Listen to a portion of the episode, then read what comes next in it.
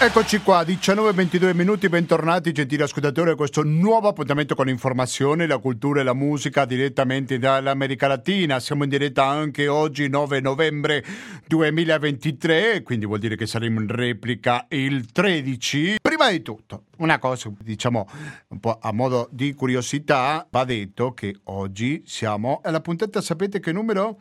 900. 900 giovedì, sempre dalle 19.10, che ci occupiamo di questa parte del mondo, che proviamo a coprire con molta modestia, lo dico questo, un vuoto che sicuramente c'è nell'informazione italiana. Oggi ci concentreremo su due temi in particolare, perché prima ci collegheremo con Santiago del Cile, in diretta fra pochissimi istanti, perché il presidente Gabriel Boric ha ricevuto la nuova proposta di costituzione del Cile e chiama a plebiscito, quindi questa è una novità di due giorni fa. E l'informazione afferma che il Consiglio Costituzionale del Cile, afferma la CNN, ha consegnato questo martedì il nuovo progetto di Costituzione al Presidente Boric che ha firmato un decreto per convocare un nuovo plebiscito il 17 dicembre, quindi fra cinque settimane in cui i cileni dovranno votare a favore o contro questo testo. Il voto in Cile è obbligatorio. Allora, vi ricordate sicuramente l'ultimo plebiscito che c'è stato a favore della nuova Costituzione che, ahimè, dobbiamo dirlo, è stato bocciato. E dico ahimè perché è una Costituzione sicuramente che era un'opportunità per i cileni per concludere definitivamente con l'eredità pinocetista perché la cambiava completamente o in molti aspetti. In effetti la Costituzione che deve essere ancora riformata viene dall'epoca della dittatura di Pinochet e adesso invece questa riforma nessuno pensi che sarà la stessa che si proponeva prima però con qualche modifica. No, non è stato così perché la destra è maggioranza fra i costituenti e il cambio sarà molto marcato rispetto all'ultima riforma che tanta illusione aveva creato. Di cosa si tratta questa nuova riforma lo scoprirete chiunque rimanga all'ascolto di latinoamericano. E poi passeremo a un altro tema perché come dice l'ANSA c'è una polemica Brasile-Israele sui presunti terroristi di Hezbollah. Il ministro della giustizia Dino smentisce l'intervento del Mossad. Il ministro della giustizia Brasile Flavio Dino ha respinto le affermazioni del governo israeliano riguardante un presunto intervento del Mossad nell'arresto di due sospetti sospetti terroristi di Hezbollah avvenuto ieri a Sao Paulo. Ecco, noi saremo collegati dopo con questa città brasiliana e approfitteremo per capire, per conoscere un po' meglio cosa è che fa Hezbollah in America Latina, la prima ubicazione che mi viene in mente sicuramente è nella triple frontiera fra il Brasile, l'Argentina e il Paraguay, dove da sempre si parla di una presenza dei terroristi in America Latina. Dunque, questi sono i due argomenti principali. Non sentiremo pubblicità perché abbiamo un conto corrente che è il 120 82 301, abbiamo il RID bancario, il pago elettronico e il contributo con l'associazione Amici Radio Cooperativa. La internazionale è il brano che sentiremo adesso interpretato da Aquilan Pagione June dovevo scegliere qualche gruppo. Voce cilena. Tutti parlano di Tilemane, giustamente, però un altro dei grandi gruppi che lo rapportiamo con l'epoca pinocetista è i Quilampagliun. Rimanete all'ascolto di Radio Cooperativa latinoamericano-gmail.com, torniamo fra poco.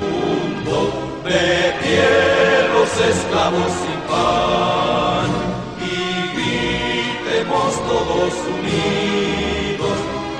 La internacional.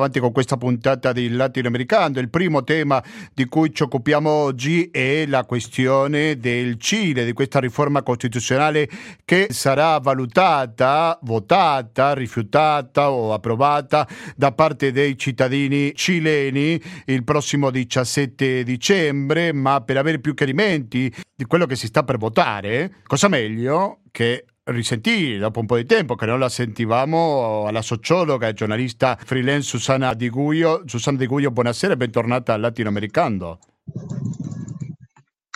Ciao Gustavo, ciao a tutti gli ascoltatori e le ascoltatrici. Grazie mille. Susanna De Guglio ci parla in diretta da Santiago del Cile. Possiamo riassumere di quale Costituzione stiamo parlando? Perché prima dicevo che non c'entra proprio niente con quella che si era messo sotto esame l'ultima volta, un referendum che è stato bocciato, questa nuova Costituzione. Invece, che Costituzione si voterà il prossimo dicembre? Susanna De Guglio. E siamo di fronte a una Costituzione che ha effettivamente caratteristiche molto diverse da quella del primo ciclo dell'anno scorso, nel senso che ehm, già dalla, dalla formulazione della, delle regole per scegliere eh, i, le, le, le, persone che, che, che, hanno scritto e redatto questa Costituzione ci sono delle differenze enormi. No? Nel primo caso ehm, avevamo una, una proposta che che considerava diversi settori della società, che mh, permetteva l'accesso a, a essere mh, diciamo un, un, legislatore della nuova Costituzione a, ai, ai, cittadini comuni e correnti, oltre che alle figure politiche. In questo secondo caso invece la, la normativa che ha guidato il, il processo di formazione della, del gruppo co- costituente è stato molto più blindato e quindi si tratta eh, della classe politica ancora una volta delle figure che sono già rappresentanti dei partiti politici cileni, quelle che sono entrate a, a discutere della nuova Costituzione e in particolare eh, nel momento in cui è stata votata la, la, la conformazione di questo nuovo Consiglio Costituente, eh, gran parte dei seggi se li ha aggiudicati la destra, sia la destra eh, più dura, quella che fa riferimento a eh, Antonio Cast e che è quella dei repubblicani, sia la, la destra tradizionale. Insieme eh, avevano e, i, i, tre quinti dei, dei, voti che permettono in qualche modo di far andare avanti le, le, le, proposte di norma senza dover negoziare tanto con gli altri settori politici, per cui è stata una Costituzione che è stata scritta eh, con un forte sbilanciamento verso destra e questo si vede ovviamente anche nel risultato del testo. Ma stiamo parlando, Susana De Guglio, di una Costituzione che già era di destra, perché se l'origine è stata creata durante la dittatura di Pinochet, quindi si può dire che è un caso di gattopardismo? Giornalismo o non è tanto così? Sì, si può, sì, si può dire che mh, mm, è un po' paradossale la situazione che sta vivendo il Cile, perché la richiesta di un cambio costituzionale veniva dalla piazza, veniva dalla rivolta del 2019, veniva con una forte mh, mm, mh, appunto, eh, reclamo per eh, un ampliamento dei, dei diritti sociali e civili della, di una maggiore presenza della forza delle, dello Stato nel garantire eh, eh, una condizione di benessere, di welfare in diversi settori, dalla salute all'educazione e invece eh, quello che sta succedendo con questo secondo giro eh, di proposta costituzionale è che andiamo in una direzione in cui eh, potrebbe addirittura peggiorare lo stato delle dei, dei, diritti sociali e civili in Cile mm. e, ehm, rispetto alla Costituzione del 1980 che appunto già è, è, particolarmente restrittiva perché è una delle Costituzioni che è stata scritta all'interno di un quadro neoliberista quando il neoliberismo si stava eh, conformando in Cile sotto la dittatura con uno dei, è stato uno degli esperimenti, no? uno dei laboratori più eh, duri de, del neoliberalismo in tutta Latino America è un, un, esempio forse anche a livello mondiale per cui ehm, diciamo che appunto il ruolo dello Stato è, su, è sussidiario, non è, è, in grado di garantire diritti e questo poi si vede e si è visto no? nei 30 anni di vita democratica, non più di 30 ormai, e del Cile in cui le disuguaglianze hanno portato poi appunto a una rivolta delle dimensioni di quella del 2019, per cui è un po' un paradosso che adesso sia eh, in qualche modo eh, la cittadinanza che era scesa a protestare in piazza adesso si trovi a, ad andare a votare contro una Costituzione che potrebbe peggiorare eh, sì, il quadro. Sì, come dire, siamo contro Pinochet, ma dobbiamo votare perché non cambi la Costituzione di Pinochet, per dirle in parole molto povere e banali. Una delle riflessioni che si fa, diciamo, intorno eh, a questo processo eh, distopico che sta avvenendo in Cile è che eh, appunto non c'è la volontà da, da, parte del governo e delle forze politiche che che stanno a capo del paese in questo momento di eh, eh, promuovere un terzo processo costituzionale nel caso che, che, che, quello attuale non andasse in porto. E quindi le alternative che restano sul tavolo sono quelle di procedere eh, eh per riforme costituzionali che in fondo è quello che si è fatto eh, dal 1980 fino ad oggi nei diversi cicli dei governi ehm, eh, progressisti e conservatori, no? Il, c'è stato un bilateralismo abbastanza netto in Cile eh, nella sua recente vita democratica e l- ci sono state fatte una serie di riforme costituzionali che hanno in parte un po' messo la pezza alla eh, tremenda durezza del modello che veniva prefigurata dalla Costituzione dell'80. Per cui questo è il cammino che resta, eh, diciamo, possibile se non dovesse essere approvata la Costituzione il prossimo 17 dicembre. Certo, questa è una delle possibilità, quindi se non dovesse essere approvata, tutto da riscrivere, giusto? Ci puoi raccontare un po' meglio cosa potrebbe succedere se dovesse essere bocciata questa nuova proposta? si resta con la Costituzione dell'80 sì. che ha già appunto subito una serie di riforme, quindi la, la Costituzione dell'80 riformata nel tempo. Sì. E con uno scenario in cui appunto il processo costituente come capitolo politico si mette nel cassetto almeno per ora e che eh, esiste questa possibilità di procedere per riforme se le forze di governo avranno la forza di farlo, perché comunque il governo di Boric attualmente sta governando con ehm, una minoranza di eh, parlamentari al Senato e alla Camera dei Deputati, per cui le battaglie eh, anche sulle riforme costituzionali devono passare dalle, dal Parlamento e non è detto che si riescano a, a mandare in porto. Sì. Poi c'è uno scenario un po' più ampio, se vogliamo ampliare l'orizzonte, e che è la sensazione di mh, mm, una ferita aperta, di una frustrazione che non, uh, non si supera, no? di, un, di un lutto che non si rimargina da parte del 38% della popolazione che aveva votato a favore della precedente Costituzione, che è una minoranza però non è una minoranza minuscola, e, e, la sensazione di non aver ottenuto niente, cioè che la rivolta del 2019-20 che è durata diversi mesi, che ha, eh, avuto dei costi eh, umani e politici, politici abbastanza alti, con una quantità di persone morte, una quantità di persone mutilate, persone che tuttora stanno subendo processi e che sono in carcere. Ricordiamo i ciechi anche. Niente. Questa sì. sensazione. Mm. Eh? Qualcuno che è rimasto anche cieco. Sì, sì, quando parlo di mutilazioni sì. eh, mi riferisco in particolare a quelle oculari perché è stato molto evidente l'uso delle forze de, de, della, da parte delle forze di sicurezza della, delle armi ad altezza occhi, per cui ci sono state oltre 400 persone con lesioni oculari e un, un buon numero che ha perso effettivamente l'uso della vista da un occhio. Questa è una storia che si racconta poco perché eh, viene ri- confinata un po' no, al momento della, del, in cui sono successi i fatti, però queste persone e vivono, convivono da quattro anni con la difficoltà eh, prima medica, chirurgica e poi di riadattare la propria vita alla eh, impossibilità di vedere da, da, tutti e due gli occhi e negli ultimi anni abbiamo visto almeno tre suicidi da parte di queste persone che sono state completamente abbandonate dal, dallo Stato dal punto di vista sanitario e dal punto di vista della giustizia, soprattutto. Per cui le conseguenze, eh, ripeto, politiche e sociali sono eh, del tutto attuali e, e, sono molto gravi.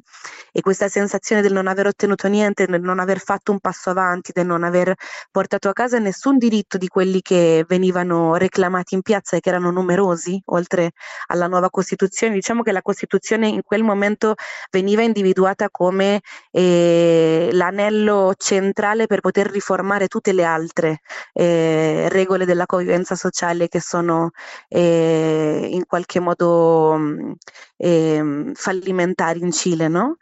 che hanno a che fare appunto con il sistema di salute, delle pensioni, il sistema educativo. Ci sono tanti aspetti che sono eh, fallaci e che potevano avere una chance di essere riformati con un nuovo testo costituzionale e quindi non si esclude la possibilità che la gente torni a, a esaurirsi, a scendere in piazza, non si sa, sì, insomma certo. sono previsioni che non si possono fare no? e, e, non ha senso um, andare a, a, determinare il quando e il come, però effettivamente i problemi non si sono risolti nel paese. Susanna De Goglio, ricordo sociologa, giornalista freelance, scrive fra gli altri mezzi su Valigia Blu. Vorrei chiederti un po' di più su questo movimento di cui tu davi conto poc'anzi, Susanna, che è sceso in piazza in quell'ottobre in cui si sono viste tante manifestazioni, che c'era l'esperienza del cambiamento dopo frustrata dalla bocciatura della riforma costituzionale, come dicevi prima, però non si è rassegnato. Esiste ancora, si è riformulato, si è riconvertito, continua ad essere in piazza. Ci puoi raccontare un po' di più su questo movimento, Susanna? Eh, sì, certo, in realtà non, eh, non, si può definire come un movimento omogeneo, no? eh, durante eh, quella rivolta eh, si è, si, si, è, visto, si è sperimentato in piazza un conglomerato di, frammenti di movimento di diverse indoli, e, mm, in parte molto spontaneo anche, no? quindi mh, mm, che, che, che, scendeva in piazza e, mh, mm, armato di una forte rabbia, una sensazione di ingiustizia sociale ma non organizzato e questo in parte è stato uno dei problemi nel momento del reflusso in, prim- in un primo momento a causa della, della pandemia che ha eh, ristretto la possibilità di, di, di, di riunirsi sì. e poi appunto con, uh, duro, con, questo duro colpo che è stato il rifiuto della, Costitu- prima Costituzione che era stata scritta, per cui non, non è rimasto molto, direi, eh, di, quella, di quell'esperienza perché appunto era poco organica, poco strutturata e quindi non è stata capace poi di, di, mantenere, eh, di mantenersi in vita. Ci sono sicuramente alcuni eh, eh piccoli risultati che, che, che, continuano fino al giorno d'oggi, ma sono puntuali.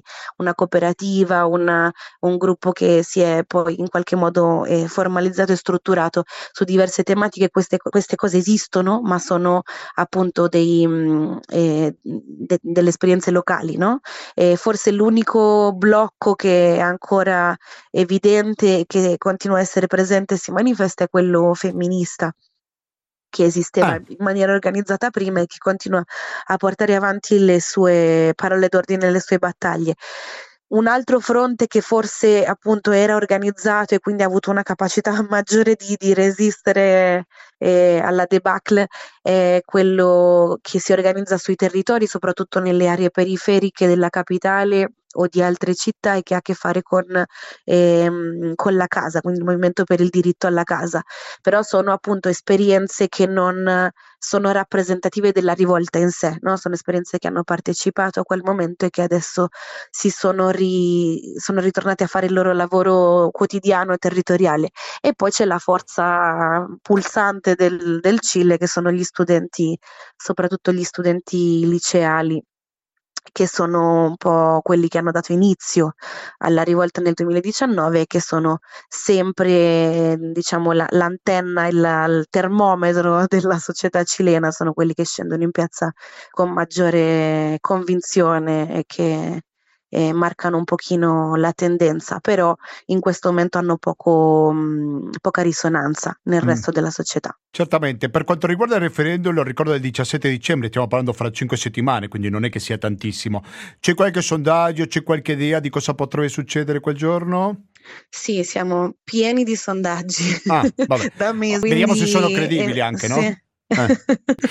sì, si fa un po' fatica a, insomma, sembra di fare eh, pronostici con la sfera di cristallo perché appunto i sondaggi un po' eh, si sa sono inaffidabili, un po' cambiano da settimana a settimana per cui è difficile eh, avere in mano la, la, sicurezza di come andrà il 17 dicembre, manca eh, qualcosa di più di un mese e, ehm, e quindi è ancora un po' aperta la partita. Fino adesso tutti i sondaggi hanno dato in vantaggio la, ehm, la, la tendenza del no, quindi del rifiuto di questo questa Costituzione eh, conservatrice che, che, è in gioco in questo momento con diverse percentuali, per cui alcune che arrivano fino al 60% dei no, al- altre che arrivano risicate del 51%, eh, con un margine di voti indecisi che oscilla intorno al 10-15% e che potrebbe fare la differenza. Non c'è nessuna, nessuna sondaggio che in questo momento dà vincitrice eh, l'approvazione della nuova Costituzione però eh, in, diciamo, la tendenza negli ultimi mesi del voto dell'approvazione è stata leggermente in crescita, ok? Quindi comunque è un po' preoccupante eh, la, appunto questa leggera ma costante crescita e soprattutto è preoccupante la campagna politica che potrebbe scatenare la destra da qua al 17 dicembre per promuovere la, l'approvazione. Detto questo, appunto, finora non c'è stato nessun segnale di che, che, si, possa, che si possa approvare, cioè la maggioranza dei, dei, voti, secondo i sondaggi, in generale è quella che, che vinca il no. Prima di salutarci, Susanna De Guido, non so se hai qualcosa da commentare di altre novità per quanto riguarda la politica in Cile, qualcosa che ci è sfuggito? Eh, allora, in, in, questo Vai. momento in Cile siamo stati, mh, mm, eh, diciamo, investiti dai giochi panamericani, per cui nelle ultime settimane eh, la, la, presenza a Santiago e in varie province del paese di questa manifestazione che è un po', diciamo, la, il gradino sotto i giochi olimpici, per cui con una rilevanza importante per la regione, ha sommerso la vita politica, non si parlava d'altro, quindi secondo eh, l'interpretazione che diamo di solito a queste cose, la, la, la, redazione della, della, Costituzione, gli ultimi passi, l'approvazione, la firma, la chiusura di questo processo costituzionale è passato un po' in sordina eh, proprio perché appunto la, l'attenzione era focalizzata altrove. Bisognerà vedere adesso che tipo di, mh, appunto, di campagna emerge attorno a questo tema. E, mh, la situazione politica in generale non è, non è positiva positiva, nel senso che la performance del governo di Boric non ha guadagnato punti negli ultimi mesi e rimane comunque con un livello di consenso piuttosto basso e con una po- poca capacità di mh, direzione politica, come dicevamo prima, non ha i voti, non ha i numeri eh, nel Parlamento, fa fatica a portare avanti delle politiche eh, coerenti con la proposta che aveva fatto quando era in campagna elettorale, eh, con un governo che va sempre sempre di più verso il centro e meno verso la sinistra, per cui eh, c'è anche no, questa difficoltà nel, nel, capire come andrà il voto, nel senso che spesso succede no, che il voto alla Costituzione è un voto di castigo al governo, è successo anche nella scorsa, nella scorsa tornata. E, ehm, questo è un po' il quadro generale, non è, non è roseo in questo momento in Cile. Benissimo, io magari ci risentiamo il mese prossimo, chi lo sa, naturalmente che seguiremo il resito referendario, la penultima puntata dell'anno, la ultima puntata prima di Natale. Susanna Di Guio, giornalista, freelance, sociologa, non l'ho detto prima che forma parte della redazione dell'America Latina, l'americalatina.net. Grazie mille, alla prossima Susanna. Grazie a te, grazie a tutti gli ascoltatori. Un saluto. Alla prossima. Alla prossima. Un saluto era Susanna Di Guio che credo che è stata molto chiara come ci ha spiegato la complicata situazione politica che c'è in Cile. Sentiamo un altro brano di Kilan Pajun, in questo caso sentiamo A usted signor me dirijo, a lei signor gli parlo. Sentiamolo e torniamo fra poco. Faremo il collegamento in questo caso con San Paolo per parlare di Hezbollah. Cosa c'entra Hezbollah con San Paolo, con il Brasile? Lo scoprirete fra pochissimo. De perra y perro chileno, a usted que tiene el orgullo de ser el gran carcelero, de ser el gran traidor, gran traidor embustero, a usted que tiene las manos manchadas con sangre humana, a usted que tiene su vida y su alma condenada. 19 e 52 minuti, siete sempre gentili ascoltatori all'ascolto di Radio Cooperativa. Il secondo dei temi che ci occupa oggi è Hezbollah, perché noi colleghiamo Hezbollah molte volte eh, con il Medio Oriente e con il Libano. In particolare, però diciamo che la rete di Hezbollah eh, la trovate anche in altri paesi del mondo, come per esempio la triple frontiera fra Argentina, Brasile e il Paraguay e anche apparentemente, ma adesso proveremo a capire un po' meglio, a San Paolo dove ci sarebbero due fermati che appartengono a questa rete terroristica. Ti ho detto prima una notizia che viene da NASA che c'è scritto la città di San Paolo e con San Paolo siamo collegati in questo momento e dall'altra parte di ci risponde Paolo Manso. Paolo Manso, buonasera e bentornato al Latinoamericano. Buonasera Gustavo, è sempre un gusto. Caro Paolo, come stai? Sto bene, sto bene, mi tutto bene, vivo. Mi... Complimenti. Vabbè, prima di tutto lasciami che ti presenti, Paolo Manso è giornalista freelance, ha un sito molto interessante che è paolomanso.substack.com, però lo trovate anche con Latin American Insider, lo trovate in diverse lingue, in italiano, in spagnolo, in inglese, ecco Latin American Insider. Paolo Manso, tu ti trovi, dicevo prima, a San Paolo, prima stavo leggendo una sì. notizia che c'è una polemica fra Brasile e Israele sui presunti terroristi a Hezbollah a San Paolo con la polemica del ministro della giustizia del Brasile Fabio Dino che ha respinto le affermazioni del governo israeliano riguardanti un presunto intervento del Mossad nell'arresto di due sospetti terroristi di Hezbollah avvenuto ieri a San Paolo. Ma cosa sta succedendo Paolo? Ah, questo non lo so perché hanno imposto il segreto su questo, su questo duplice arresto.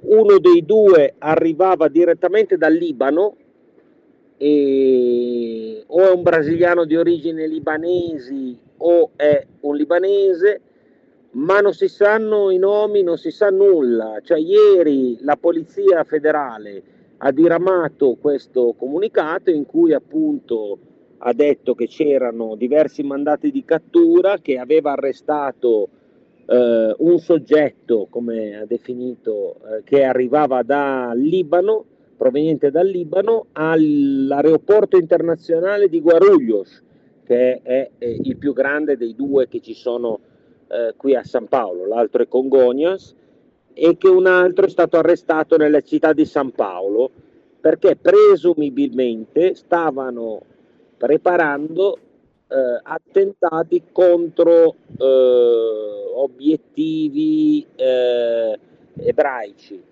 eh, si, si, si, cita eh, case di preghiera, sinagoghe e altri obiettivi, ma non solo a San Paolo, ma in tutto il Brasile. Infatti gli 11 mandati sono eh, a San Paolo, a Minas Gerais, anche in altri stati eh, brasiliani. Dopodiché cosa è successo? Dopodiché è successo che è stato imposto il segreto di giustizia per cui non si è più saputo nulla fino a quando due cose ieri. La prima è che il ministro di giustizia appunto ha dichiarato, senza fare il nome di Hezbollah, eh, che eh, il governo appunto ha una posizione chiara contro eh, il terrorismo e questa operazione lo dimostra. La seconda è una dichiarazione eh, di eh, Israele che ha invece detto che gli arresti eh, sono stati effettuati su eh, suggerimento, diciamo, con l'aiuto eh, non si è ben capito comunque del Mossad e delle intelligence statunitensi. Sì, il suggerimento sembra quasi un eufemismo, giusto? Come suggerimento, Dio. sì, indicazione e quant'altro. Eh. Dopodiché eh, oggi eh, il ministro Dino è tornato sul tema negando qualsiasi indicazione da parte sia dei servizi segreti eh, israeliani che statunitensi. Di questo eh, poi non ci sono altre informazioni se non appunto la presenza eh, di Hezbollah qui in Brasile che comunque risale già è ventennale, ecco perché un po' l'America Latina, ne avevamo forse già parlato, no? è un po' anche una sorta di bancomat per eh, Hezbollah così come per tante organizzazioni terroristiche e criminali, nel senso che spesso Hezbollah o membri di Hezbollah sono stati eh, arrestati eh, per traffico di droga, di cocaina soprattutto e per i vincoli con qui in Brasile nel 2018 l'ultimo caso con il PSC che è la più grossa organizza- il più grosso cartello che abbiamo qui in Brasile. Eh. Ah, sì, sì. Presenza di, di, lunga data, soprattutto eh, nella zona dove vivono eh, 30.000 libanesi eh, almeno, che è quella della triple frontiera, cioè che al di Iguazú, eh, Argentina, cioè Brasile, Argentina e Paraguay. No? Io volevo chiederti anche su questo, però prima, per concludere con la dichiarazione da parte del ministro della giustizia Flavio Dino, lui afferma che non c'entra niente questi fermi con la guerra attuale in Gaza o quello che sta facendo Israele, meglio dire, più che, mi piace chiamarlo più che guerra a Gaza. Quindi dobbiamo credere al ministro quando parla in questi termini? Boh. che ne so. Vabbè. No, eh, come faccio a sapere? Magari sapevi qualcosa perché questo già questa indagine il ministro afferma sì. che già avevano iniziato ben prima di questo conflitto. Ah sì, sicuramente non è che lo prepari in pochi, in pochi giorni. Eh, sicuramente visto che il conflitto è iniziato un mese fa, il 7 di ottobre, eh, voglio dire, non, non è, eh, sicuramente c- c- c'erano già dei piani, come, come tu, tu, tu, che sei argentino sai benissimo eh, che, che, l'operatività eh, è sempre più lunga, credo, di un mese. È successo con l'AMIA e, e, sicuramente lo stavano già preparando eh, ben prima. Purtroppo poi dopo, come, come, appunto tu ben sai, è difficile arrivare ai responsabili. Tra l'altro Ra- Rafegas, Rafegas eh, il giudice argentino, qualche mese fa ha fatto richiesta di arresto all'Interpol eh, di un membro di eh, Hezbollah che vive tranquillamente a Foz dei Guasù, ti do questa notizia, ecco. quindi ci sono dei collegamenti anche se vuoi storici e attuali perché Rafegas ha fatto questa, questo mandato d'arresto, io se vuoi ti do anche il nome del soggetto eh, e che era stato arrestato per narcotraffico qui in Brasile ed era stato in galera un, un 6-8 anni, però era stato tra, secondo la giustizia argentina, tra gli organizzatori dell'attentato dell'AMIA di parliamo appunto 92, 94, 94, insomma 30 anni fa almeno, più o meno. Insomma sono, sono, sono questioni che io non so sinceramente eh, su che base probabilmente perché le indicazioni che, che, ha in possesso il ministro della giustizia brasiliano indicano che i preparativi erano precedenti a, a questa drammatica situazione che, che abbiamo adesso a Gaza. Sì, ma questa presenza di Hezbollah è un tema nell'agenda politica brasiliana, nei mezzi di informazione, qualcosa presente o invece una notizia piuttosto nascosta in Brasile? O, ne, o no, la tengono, la tengono, no, no, no, assolutamente, la tengono molto bassa loro, cioè nel senso che eh, non, la tengono bassa per ovvi motivi, non solo perché il Mossad eh, Israele ha detto questa cosa, eh, che loro hanno appunto collaborato, insomma.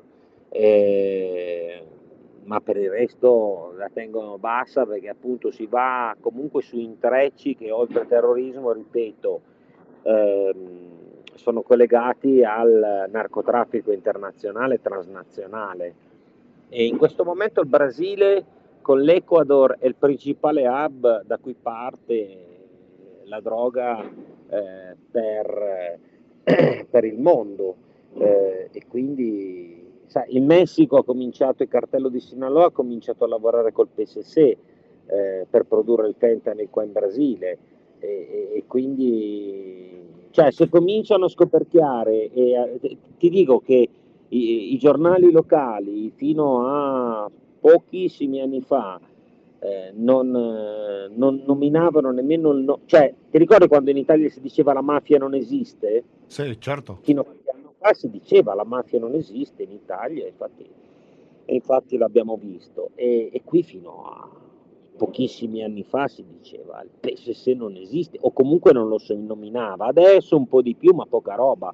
Ecco, eh, questo spiega se vuoi, anche perché eh, qui cosa, cosa, cosa, sui giornali c'è molto, per esempio oggi a piena pagina abbiamo la riforma tributaria che è stata approvata ieri dal Parlamento, una vittoria importante di Lula e, e questo è quanto, cioè, però eh, si parla eh, molto di tematiche interne legate all'economia, molto di si va di agenzia, cioè quindi chiaramente si parla molto della guerra eh, Gaza, Israele e quant'altro, anche perché ecco, di questo si è parlato molto qua, ci sono eh, oltre 20 brasiliani o comunque libanesi brasiliani che eh, sono a Gaza e che non sono ancora eh, stati fatti sfollare, eh, a differenza di, di, tante altre nazionalità. E questo ha creato tensioni, anche questo ha creato tensioni tra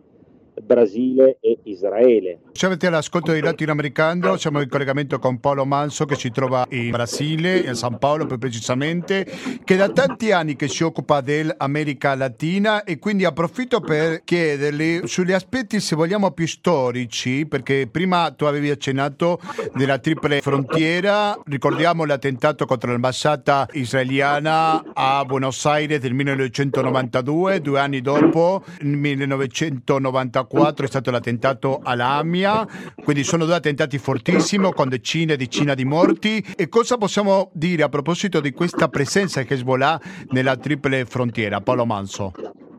Ma è una presenza, diciamo, storica, ci sono alcuni dati eh, abbastanza incontrovertibili, eh, nel senso che mh, quando ci fu per esempio l'attentato eh, al World Trade Center, nel 2001 ehm, Osama Bin Laden si scoprì e Mohammed eh, Sheikh, che fu l'ideatore insieme a Bin Laden del, dell'attentato, ehm, tra gli 8 e i 12 mesi prima erano stati fotografati e visti a, alla triple frontiera. Questo è già una cosa che dovrebbe fare tant'è che ci fu un'operazione all'epoca e furono arrestati una sessantina di, di persone, tra cui anche eh, degli imam radicalizzati e, e, fu chiusa la moschea qui di Guarulhos, di Guarulhos proprio l'aeroporto dove ieri è stato arrestato il membro di Hezbollah. Dopodiché abbiamo tutta una serie di, di, di dati, guarda, se vuoi vado aprire eh, il mio archivio eh, di, proprio di catture di, di, di, narcotrafficanti collegati con Hezbollah, perché ripeto, eh, l'obiettivo eh, di Hezbollah sull'America Latina, a parte il caso dell'Argentina, e, e chiaramente dopo la guerra che è scoppiata il 7 di ottobre, eh, questo ha acceso la lampadina perché il rischio che possa succedere una cosa del genere di nuovo c'è, è aumentato voglio dire se non altro, ma eh, eh lo usano come l'America Latina lo usano per finanziamenti, per finanziamenti e eventualmente si è detto anche per triangolazione nelle comunicazioni, perché comunque eh, tu eh, quando succede un attentato, non so, in Francia, in Belgio, eh, in Spagna, immediatamente i servizi, le autorità europee, gli americani chiudono lo spazio aereo e lo spazio comunicazionale eh, su, su, Parigi, su, su Madrid, su Barcellona, su Londra, eccetera. Però se tu triangoli via via satellite no?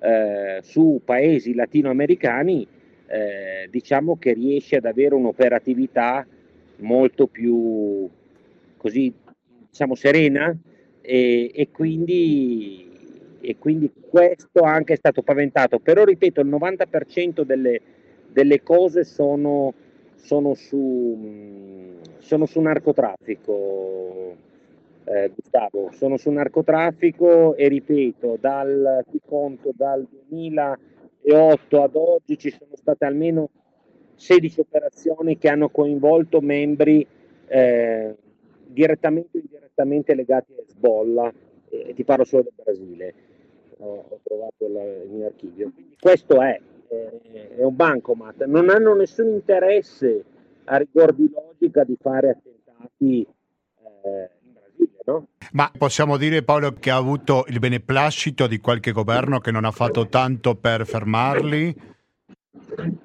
No, io penso di tutti i governi, perché comunque portano soldi, traffico d'armi, traffico di, di, di droga, porta soldi. Gustavo, oggi la politica in America Latina, il, il primo il, guarda che la, il, il, riciclaggio di denaro che c'è in America Latina e che poi entra nell'economia legale, arriva in Europa, arriva negli Stati Uniti. Eh, allora, sono usciti i narcofiles, narcofiles sono usciti lunedì, praticamente un gruppo di hacker eh, nel 2022 ha hackerato la Procura Generale della Colombia e li ha distribuiti qualche, diciamo, settimana fa una quarantina di, di giornalisti di altrettanti media, tra cui Miami Herald che si concentra di più sul Venezuela. Allora, dalle mail, dai dati hackerati, risulta che ogni anno, segnatelo, ogni anno eh, il governo attuale del Venezuela porta a casa netto, netto, c'è un cartello, si chiama il cartello dei soles, tutte, tutti i vertici de, dell'esercito principali sono sono coinvolti netto 8 miliardi di euro. Ah, tu capisci che con 8 miliardi di euro hai voglia di parlare dei diritti umani, di lotta contro la povertà, di pace nel mondo, ma 8 miliardi di euro fuori bilancio, tu dei danni ne puoi fare, Gustavo, e quindi puoi corrompere giudici a livello nazionale e internazionale, puoi finanziare partiti, soprattutto a livello internazionale perché ti appoggiano, eccetera, eccetera, eccetera. Quindi, al di là del caso venezuelano, questo vale per, per tutti.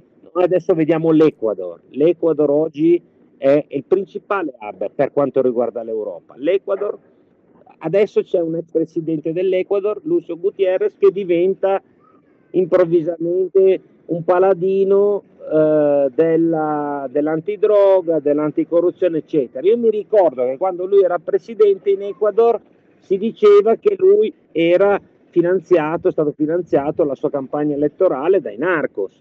Cosa voglio dirti? Che è un asset così drammaticamente produttivo, soprattutto adesso col fentanyl, che moltiplica per mille il markup rispetto al mercato della cocaina, e poi col strumento delle criptomonete dei bitcoin che loro usano per riciclare, che, che veramente si apre un nuovo scenario, un nuovo mondo, Gustavo. Vediamo dove ci porterà, speriamo di essere sempre vivi. Eh? Mi sembra che eh, quello che stai dicendo per scrivere un libro per ogni argomento che abbiamo toccato in questa breve chiacchierata, Paolo. Ma sì, però il problema è che eh, per scrivere un libro eh, devi avere eh, scrivere un libro non è difficile, il problema è cercare di capire l'utilità e poi soprattutto eh, la precisione, perché tieni presente che i narcofile sono usciti perché hanno hackerato non so quanti decine di migliaia di email eh, di servizi, di, di, indagini assolutamente segretate e quant'altro. Tra l'altro producendo un danno questi hacker, perché c'è stato anche chi ha detto che l'hackeraggio è stato portato avanti dai russi, perché ha prodotto anche molti danni, perché hanno in sostanza esposto agenti di polizia in, a livello internazionale che avevano indagato sulla questione del cartello dello Soles. Chiaramente i giornalisti hanno detto, tutti i giornali hanno detto, ah no, noi manteniamo top secret, ma di fatto è un pizzino, quindi puoi vederlo dal lato informativo, ma anche dal lato, diciamo, minaccia. E a quel punto lì qual è l'utilità di un libro? Io credo che queste cose che si raccontano, che si dicono, sono oramai abbastanza visibili solo a, vo- a volerle vedere. Eh? E, e, chiudiamola qua, dai Gustavo. No, certo. Poi iscrivetevi a Latin American Insider se volete più. Essere più informato, lo consigliamo eh, ancora, Latin America sì. Insider. Paolo Manso, grazie mille, alla prossima. Alla prossima. Stammi bene, grazie mille. Ciao, ciao. Era ciao, Paolo, un abbraccio. Era Paolo Manso, giornalista freelance, scrive per tanti mezzi di informazione, oltre il sito che abbiamo appena nominato. Gentili ascoltatori, è arrivato il momento di salutarci e di ascoltare questa musica. Esattamente, colore speranza, perché ormai sono le 20 e 14 minuti.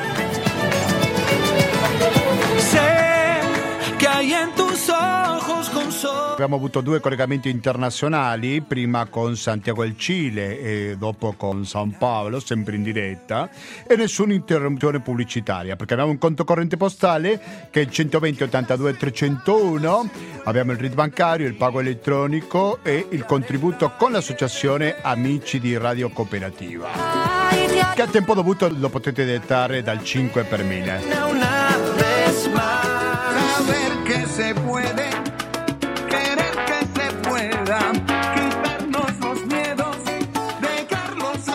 Siete appena sintonizzati del Cile, ci siamo occupati in particolare della riforma costituzionale che si dovrà votare il prossimo 17 dicembre, quindi fra cinque settimane capiremo se andrà a buon fine questa Costituzione che è assai conservatrice, ce l'ha spiegato Susanna De Guglio, la nostra intervistata, poi ci siamo occupati della presenza di Hezbollah in America Latina, in particolare in Brasile o nella tripla frontiera fra il Brasile, l'Argentina e il Paraguay. Se avete perso una buona parte di questa puntata, mi raccomando, domani la carico sul sito ufficiale Radio Cooperativa, che è www.radiocooperativa.org e anche trovate i podcast di Latinoamericano nelle principali piattaforme di audio on demand magari voi li avete ascoltato per avete qualche amico, parente, qualcuno hai sentito su questo tema che sembra piuttosto interessante, allora lo potete inviare e inoltrare questo podcast a chi volete. Scriveteci, mi raccomando, latinoamericando-gmail.com così so i vostri pareri, la vostra opinione, positiva o negativa che sia, latinoamericando-gmail.com. Attenzione, noi adesso ci salutiamo, dopo ci sarà una pausa musicale, dopodiché dalle 21.30 fino alla mezzanotte annuncio che oggi ci sarà una replica di Internote. Questo se ci ascoltate in diretta il 9 novembre, se invece ci ascoltate in replica il 13 lunedì, fra poco sentirete una nuova edizione di Economia e Società con la voce di Gabriele. In ogni caso continuate all'ascolto di Radio Cooperativa, da Gustavo Clau non mi resta più che salutarvi e noi ci diamo appuntamento a questo lunedì con la rassegna stampa di questa radio. Grazie e alla prossima. Con il corazón.